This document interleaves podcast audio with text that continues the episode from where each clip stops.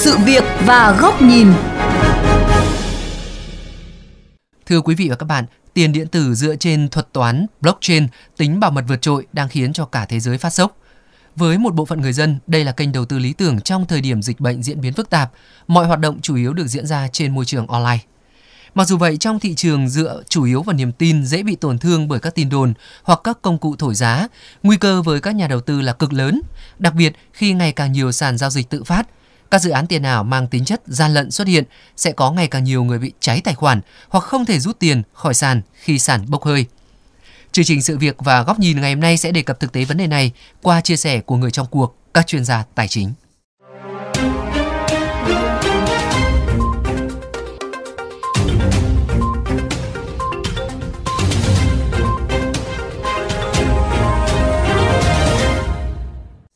Nguyễn Tiến Hiếu làm nghề sale bất động sản tại Hà Nội. Do ảnh hưởng dịch bệnh, thị trường mua bán nhà đóng băng, anh tìm đến tiền điện tử như một kênh đầu tư để tìm thu nhập thêm. Mặc dù vậy, sau khoảng nửa năm lao vào các sàn giao dịch tiền điện tử, anh Hiếu nhận định cơ hội rất nhiều mà rủi ro cháy túi cũng rất lớn. Cái đấy rủi ro rất là cao. Mình mua vào thì sẽ tăng lên 10 lần, 20 lần. Nhưng mà đó là điều không chắc chắn, hay xui.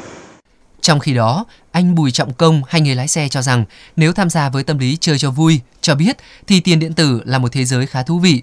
Tuy nhiên, khi dồn nhiều thời gian và tiền bạc vào lĩnh vực này, nó thực sự là một cơn đau đầu. Đơn giản là ranh giới giữa được và mất cực kỳ mong manh. Đấy là khi, khi thị trường ờ, chơi coi là nếu mà mình có mà xảy ra rủi ro thì mình phải chấp nhận cuộc chơi là mình phải chịu.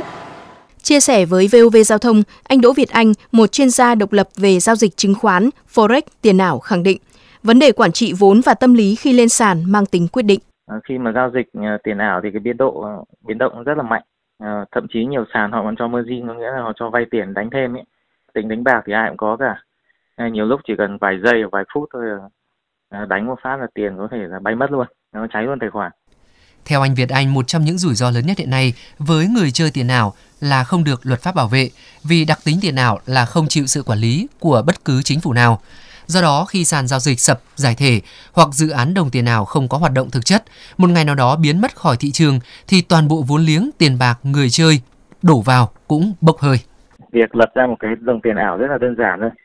Nhiều lúc có khi chỉ mất 10-20 phút là xong một cái đồng tiền ảo nên tiền ảo mà nó gọi là fake ấy, thì rất là nhiều.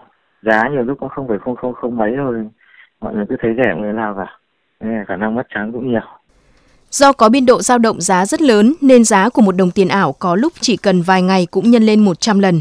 Từ đây, một hội chứng sợ bỏ lỡ cơ hội Fear of missing out hay còn gọi là tâm lý FOMO sẽ khiến nhiều người lao vào bẫy giá trong ngắn hạn. Nhà đầu tư tiền ảo được khuyến cáo nên tìm hiểu dự án tiền ảo kỹ càng, chỉ tham gia ở những sàn uy tín, sẵn sàng tâm lý đầu tư dài hạn từ 1 đến 2 năm, có thể 5-6 năm, thậm chí 10 năm.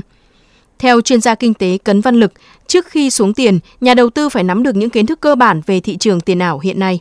Hiện nay trên thế giới nó có hai cái loại tiền kỹ thuật số chính. Một là tiền kỹ thuật số chính thống do chính phủ hoặc là ngân hàng trung ương ở một số nước ờ, đã và đang nghiên cứu để phát hành. Cái này thì đây có khoảng độ tầm trên 60 quốc gia ở trên thế giới đã và đang nghiên cứu.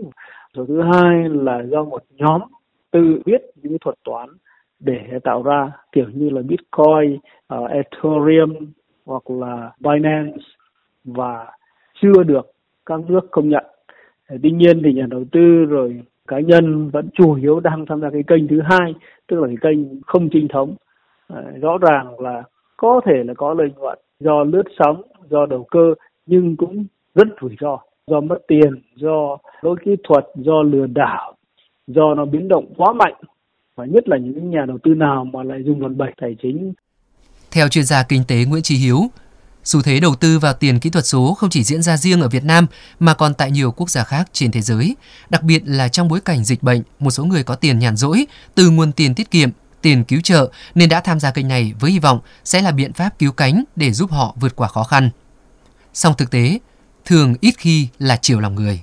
Cái rủi ro là cái sàn giao dịch đó đòi hỏi người tham dự phải đưa tất cả thông tin cá nhân, tên, tuổi, địa chỉ, chứng minh nhân dân có thể được sử dụng một cách bất hợp pháp và dĩ nhiên là có những cái rủi ro về tiền bạc.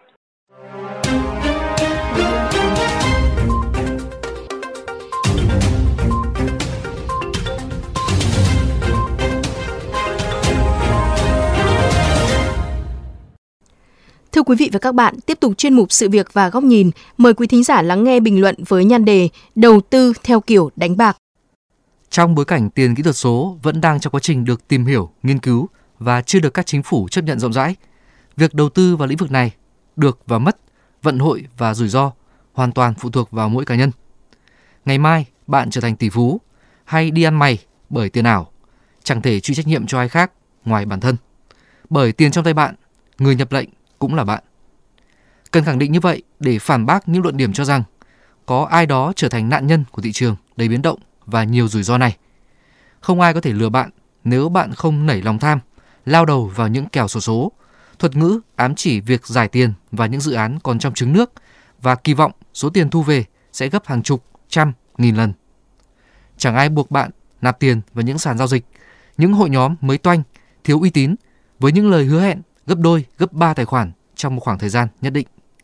Cũng không ai, kể cả các ngôi sao công chúng, người nổi tiếng, điều khiển được bạn đổ tiền vào những đồng tiền số vô nghĩa, chỉ được thổi giá nhờ chiêu trò PR truyền thông mang tính lừa đảo. Các sàn giao dịch tiền số sống nhờ commission, tiền môi giới cho mỗi lệnh mua bán.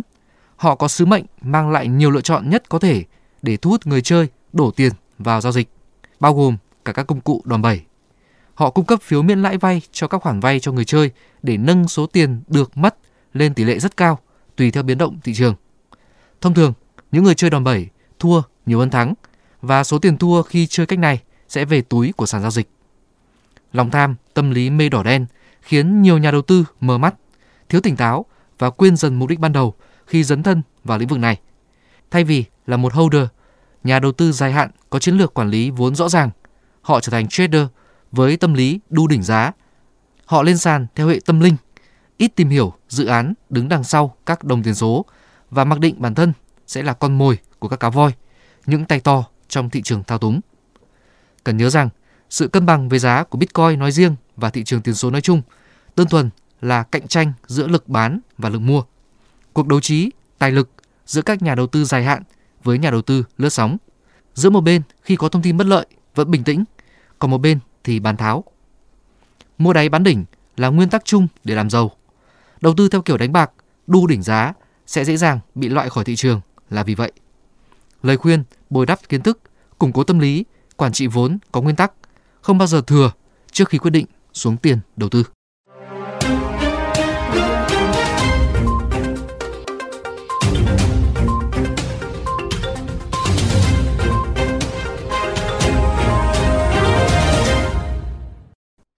Các bạn thân mến, nội dung vừa rồi đã khép lại chuyên mục Sự việc và góc nhìn ngày hôm nay. Quý thính giả có thể nghe lại chuyên mục này trên website vovgiao thông.vn.